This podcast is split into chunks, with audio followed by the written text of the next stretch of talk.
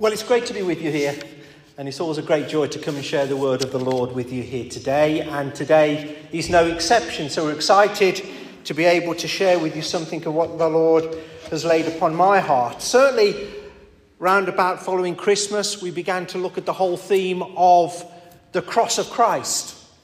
We looked at it from a number of different perspectives, but as we understand something of the wider ministry of Christ, I think it's fair to say that his ministry is divided up into five terms, seasons, periods. Call them what you will, but the ministry of Jesus is more than just what we read of in the Gospels. Even though that is central and pivotal and foundational, there's so much more that the Bible tells us about the ministry of Jesus. You could say, well, the first aspect of the ministry of Christ was one of prediction prophecy, where we have in the Old Testament the word of the Lord concerning the coming of Messiah, and all of that in how Israel was prepared for the word of the Lord to come to pass, and various signs and symbols and words from the Lord were given at many times and in various ways concerning the Messiah. And then in the fullness of time, we then have incarnation. So we move from prediction to incarnation where in the Gospels the Word of God became flesh. And we read of his ministry, obviously, in the New Testament there. But then there's that season of what you could call exaltation, which involves his death and resurrection and ascension. Over a period of 40 days, we know the Gospels talk about this. Then we move to another period, which is glorification, which is his present day ministry. And then ultimately, the final installment could be described as consummation. The book of Revelation talks about how there's going to be a great wedding supper, the wedding supper of the Lamb. And yet, that's still a future hope for us. And the Bible talks about this. So, therefore, what I wanted to share with you here today is something about the significance of the present work of God in Christ. In other words, after Jesus ascended to heaven, what did he do? Was he redundant? Did he just simply sort of take a holiday, or was there something more that the Father had? Well, the Bible is very clear that he ever lives to make intercession for us. That Jesus is not redundant in heaven here today. He's not sitting around waiting for the tap on the shoulder from the Father to say, right, now is the time to go back to planet Earth. But rather, he's working, but he's resting. And I just wanted to look at something of the significance of this. And the three words that I wanted to use to help describe the present day ministry of Jesus are the words sit, walk, and stand. Now, you probably think, how does that fit into what the Bible says? Well, we'll find here this morning that it fits in very nicely. As we understand the threefold ministry of Christ as prophet, priest, and king. Now, there is the dimension of his ministry that is overarching, which is to do with justice, as Jesus being the judge. And that is interwoven in all of these ministries in different ways and at different times. But the three main ministries that Jesus not only occupied but still fulfills is prophet, priest, and king. Today, so yesterday, when we were looking at the coronation, those amazing pictures from Westminster Abbey, and that sort of very sacred moment where the king was anointed. Okay, it was screened off for privacy purposes, obviously, but there was something very sacred about that. We know it's very ceremonial, but there's something of the word of the Lord in terms of our greater king who he himself was anointed by the Holy Spirit. And in that anointing, there was the commission to serve, the power to rule, the mandate to govern. So, for Jesus himself, being anointed was the defining moment of his ministry, as indeed it was and is in an earthly sense for King Charles III. But there's something greater than just the ceremonial. And that's the reality of who Christ is. what we saw yesterday was the ceremonial worked out in, yes, a religious context. But I just pray that there might be more than just a point of interest as people observe that, that there might be a stirring in people's hearts for the one true King, whose name is Jesus. So, as we just look at the word of the Lord, let's look at the first word that I wanted to touch upon here this morning, and it's the word sit. Now, how does this capture our imagination here today?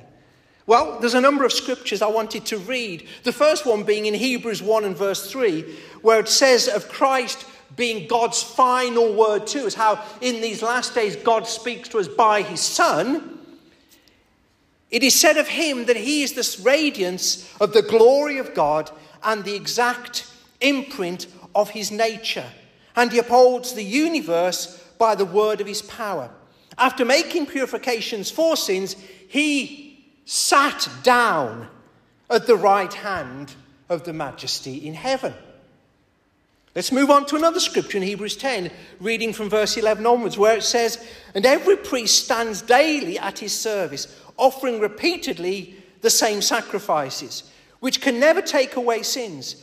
But when Christ had offered for all time a single sacrifice for sins, he sat down at the right hand of God, waiting from that time until his enemies should be made a footstool for his feet. It's clear to me that these scriptures talk about the fact that Christ is now seated. Now, what does that imply? Well, in the context of Hebrews 10, quite interestingly, it says that those priests who served under the old covenant with the tabernacle of Moses or the temple of Solomon, the Bible says of them that they stood daily in that service. So, if you know anything about the tabernacle of Moses, it was a very basic structure there was the outer court where there was the altar upon which the sacrifice was offered. And then you go to another room with a curtain, which was called the holy place. Through that curtain, there were a number of articles of worship, one of them being the table of showbread, an altar of incense, a jar of manna. And that stood before the second curtain through which you used to go to in order to go into the holiest of all, which contained the Ark of the Covenant. Very simple and yet very, very significant. What is interesting, and it's interesting because of its absence, is that there were no seats for the priest to sit on. There wasn't a couch, there wasn't a three piece suite. Why was that? Well, the priest had to be on his feet, ministering daily, serving, atonement, sacrifice. The Bible says of these priests that they stood daily in that service. Because as long as the ministry remained unfulfilled, and thus those sacrifices were but shadows and types, the priests had to be on their feet. The only high priest who was able to sit down was the one who finished the work of God. And his name is Jesus. The Bible says of him that he sat down at the right hand of the majesty on high. He sat down as a sign of the fact that the work of the Lord was accomplished. But interestingly enough, there's another scripture that talks about how Jesus was seen as the one who sat down, and it is found in Luke 4, where we have Jesus' first sermon that he preached. The Bible says he took the scroll, didn't he, from the hand of the attendant. He unrolled it, found the place where it was written, Isaiah 61. After he had written and, and read the scriptures, he then sort of rolled it up, gave it back to the attendant. And then the Bible says, and he rolled up the scroll and gave it back to the attendant and sat down. Okay? and the eyes of all in the synagogue were fixed on him. Now, it's easy to overlook the significance of this because, following the fact that the eyes of the congregation were fixed upon Jesus, what did Jesus do? He said, Today, this scripture is fulfilled in your hearing. Now, interestingly enough, when rabbis wanted to make a declaration stating a fact, a revelation of truth, they wouldn't stand up to do it, they would sit down. So the fact that Jesus sat down and then declared, this day this word is fulfilled in your hearing, in itself just magnifies the significance of what was taking place. We tend to stand up when we preach in our modern sort of post Reformation church structure. But actually, the rabbis used to sit down and then declare. So Jesus is seated, seated at the right hand of the Father, speaking of the finished work of God. These priests under the Old Testament, they had to stand up. And as long as they were standing, it would denote the fact that the work had yet to be completed. And it was only Jesus who would come as our great high priest. As it says here, when Christ had offered for all time a single sacrifice for sins, he sat down at the right hand of God, waiting from that time until his enemies should be made a footstool for his feet. So, what is Jesus doing today? He is seated at the right hand of the Father. He is seated above all principality and power, awaiting for that moment when all of his enemies will be made a footstool for his feet. So that's what we are in. That is the season that we find ourselves in today. It is this season of anticipation.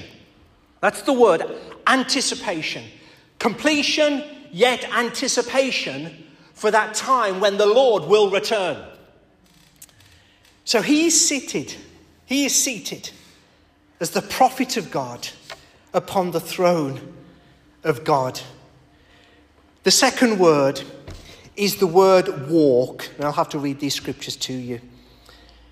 And this is not so much Jesus the prophet, but it is Jesus the priest. In Revelation 2 and verse 1, it says, in the first letter to the first church, which was in Ephesus, it is said, To the angel of the church in Ephesus, write, the words of him who holds the seven stars in his right hand and walks among the seven golden lampstands.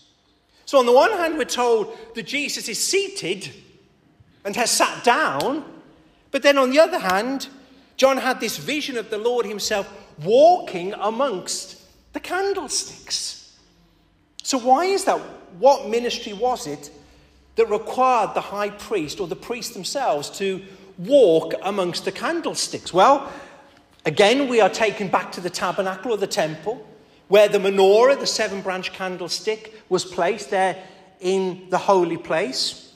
It was lit, fueled by oil, and never went out. So, one of the ministries of the high priest or the priests themselves was to ensure that the wicks were trimmed, that the flames didn't burn out, that the light of God's presence continually shone there in the outer court. So, what is Jesus doing? Well, the picture of the candlestick in Revelation spoke of the seven churches.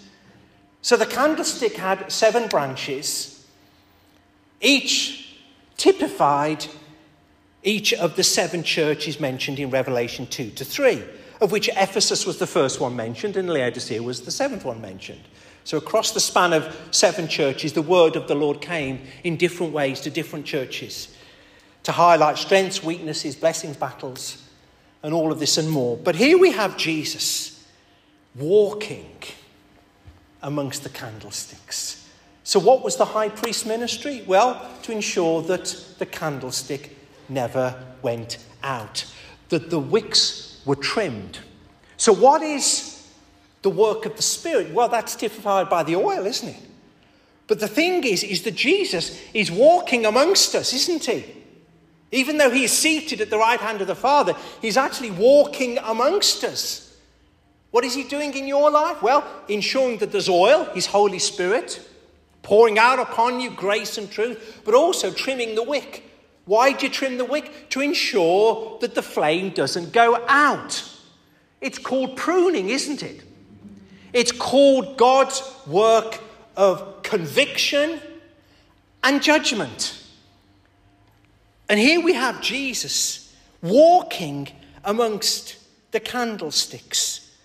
The words of him who holds the seven stars in his right hand. In other words, that's the power of Christ. But then also the one who walks amongst the seven golden lampstands, which talks about the presence of Christ. And those are the two things that we need to understand. When God's power is amongst us, then his presence is here. No power, no presence. Jesus is amongst us, isn't he? By his Holy Spirit. What is he doing? He's walking. He's walking amongst us to trim the wicks of our lives in order that the flame of faith might burn and continue to burn without hindrance. Because unless the wick is trimmed, it'll go out and no more light will be shone. And I feel that the Lord will just remind us here today that He's amongst us, isn't He? He's walking here in our midst as our great high priest. Revelation talks about this. So Jesus is seated. He's also walking. And then, thirdly, he is standing. And this very much paints the picture of Jesus, our great and glorious King. In Revelation 5 and verse 6, it says this And between the throne and the four living creatures, and among the elders, I saw a lamb standing as though it had been slain, with seven horns and with seven eyes, which are the seven spirits of God sent out into all the earth. So we move from the word of the Lord to the churches on earth, we move back to heaven. And John saw this vision of the glorious presence of God. And within this picture that he saw, this wonderful vision, there was the revelation of the Lamb of God.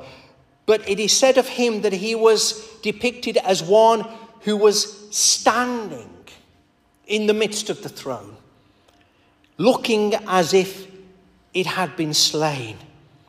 So, this picture of the standing lamb, what does that speak of? Well, whenever you find Jesus standing, something is going to happen. And the book of Revelation is no exception because what we find is that the Lamb of God, speaking of Christ himself, then goes and receives the scroll from the hand of him who sits upon the throne, and this scroll has got seven seals. The only person worthy enough in heaven, on earth, or under the earth to open the scroll and to break the seals was Jesus.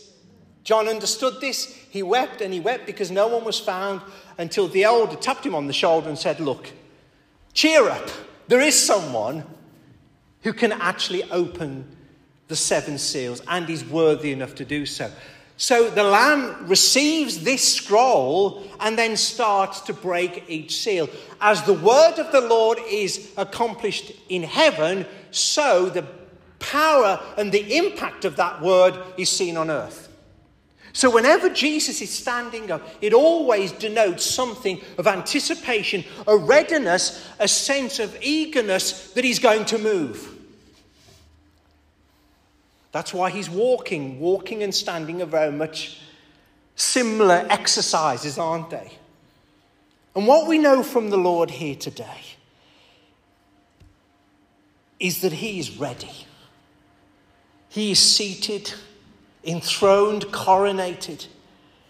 But there's an anticipation, isn't there, in our hearts that should rise up. Because this anticipation was seen in the letter given to the last of the seven churches Laodicea, where it says in chapter 3 and verse 20, Behold, I stand at the door and knock. If anyone hears my voice and opens the door, I will come into him and eat with him and he with me. What is Jesus doing? What is he saying to the church? Well, I'm standing at the door. Now, you could say this is the door of the church. Now, sometimes evangelistically speaking, it's used as a word to the unbeliever. Now, I think it works both ways, but essentially to Laodicea, it was the church to whom the word of the Lord was given. It was the heart of the church that Jesus was knocking on. That was the door that Jesus wanted to address. But it says here, if anyone hears my voice, now that's not just church folk, that's anyone. That Jesus is present, but he's standing And his heart is to reach out and to reach in. He wants to be the Lord of our hearts, to come in, not simply to have a conversation, but to be heard, to be listened, to come in and to have and to eat a meal with Him. That is the heart of the Lord. He wants communion. He doesn't want Sunday mornings and Wednesday evenings, and that's it. The Lord Himself wants communion. He wants a living, lasting, and loving relationship with all of us. And that's the language that John records for our benefit. I will come into him and eat with him, and he with me. If anyone opens the door. But this was a church being spoken to. How many churches have closed their doors to the Lord? They come in, they go through their religious circles, they do their religious things, taking no hint or any sense of conviction that the Lord is not present. What the Lord wants to do amongst us is that He wants to come and make His habitation here in our midst. Amen? So, this is the word of the Lord. It's interesting again in Acts 7, where we hear and read of Stephen's final speech before he was martyred. And it is said that Stephen full of the Holy Spirit, gazed into heaven and saw the glory of God and Jesus standing at the right hand of God. How would you like to pray a prayer that gets Jesus on his feet? You know, Jesus is acknowledging and welcoming in readiness and eagerness to receive Stephen into his presence. Hallelujah. So, what about the church? Jesus is our great high priest. Jesus is the prophet of prophets. Jesus is the King of kings and the Lord of lords. And he is reigning and ruling, isn't he? But what about you and me here today? Well, as he is, so are we in this world, it says in John's first epistle. So, what is true of Christ then becomes true of us the church of Christ itself. Ephesians 2 and verse 4 to 6 says this But God, being rich in mercy, because of his great love with which he loved us, even when we were dead in our trespasses, made us alive with Christ. By grace you have been saved, and raised us up with him and seated us with him in the heavenly realms. Christ is seated, finished work. We are seated because we're in Christ. And he who has begun a good work in you will bring it to completion. Christ has finished the work and God is working in us. And what he begins, he always finishes. And he only ever starts that which is already ordained to complete. So here we have the word of the Lord that we are seated in heavenly places with him. Hallelujah. Now we need to live in this. This is more than just theological kind of points of interest. This is lifestyle issues that Paul is talking about in how we are to conduct ourselves. So we are seated in heavenly realms in Christ Jesus. What about to walk? Well, Ephesians 4 and verse 1 says this I therefore, as a prisoner for the Lord, urge you to walk in a manner worthy of the calling to which you have been called. So we're called to walk. We're seated, but like Christ as well, we're a people on the move, aren't we? And Paul says that we are called to walk worthy of the calling wherewith we have been called. In the opening three chapters of Ephesians, Paul has gone to great lengths to talk about all of our riches in Christ and the blessings that God has given us, and our union with Christ, and the sealing of the Spirit, and how God has worked. But then in the latter part of the book, in chapters 4 to 6, he moves from, well, we are blessed, to how are we to live in the light of our blessings. All of our responsibilities that we carry flow out of the riches that we have been given. And he says, we are called to walk worthy of the calling to which you have been called. Are we walking today? Are we a people on the move? Or are we stuck in a rut? Are we going round in circles or are we making progress? Well, the answer is very clear. If our eyes are on the Lord, we keep our eyes fixed upon Him, then we are called to walk worthy of the calling with which we have been called. So we sit, we walk, and then Paul rounds off with the challenge to stand in Ephesians 6, where it says, Finally, be strong in the Lord and in the strength of his might. Put on the full armour of God that you may be able to stand against the schemes of the devil. He says, Put on the full armour. It doesn't say take it off. He says, Put it on. When? Daily. Live with it on. So that when that evil day comes, which it will, you are able to stand against the schemes or the wiles of the enemy. One of the biggest mistakes that we make in life is that we forget to put on the armour. We forget to be clothed with the Lord. We forget what we have been given, these spiritual weapons, which are not carnal, but mighty through God to the pulling down of strongholds. We are called to be a people who stand in the Lord and in his mighty power. We're not called to fight the devil on our own, in our own strength. We are only called to fight in the context of Christ himself because it's his armour, not ours. It is the armour of light that God has given to us. And we need to see this. We are to be strong in the Lord and in the power of his might or in the strength of his might. It's not your strength because you have none. It's not your energy because that's gone. You have no sense of personal empowerment flowing out of your own heart and mind. It's all that Christ has put within you.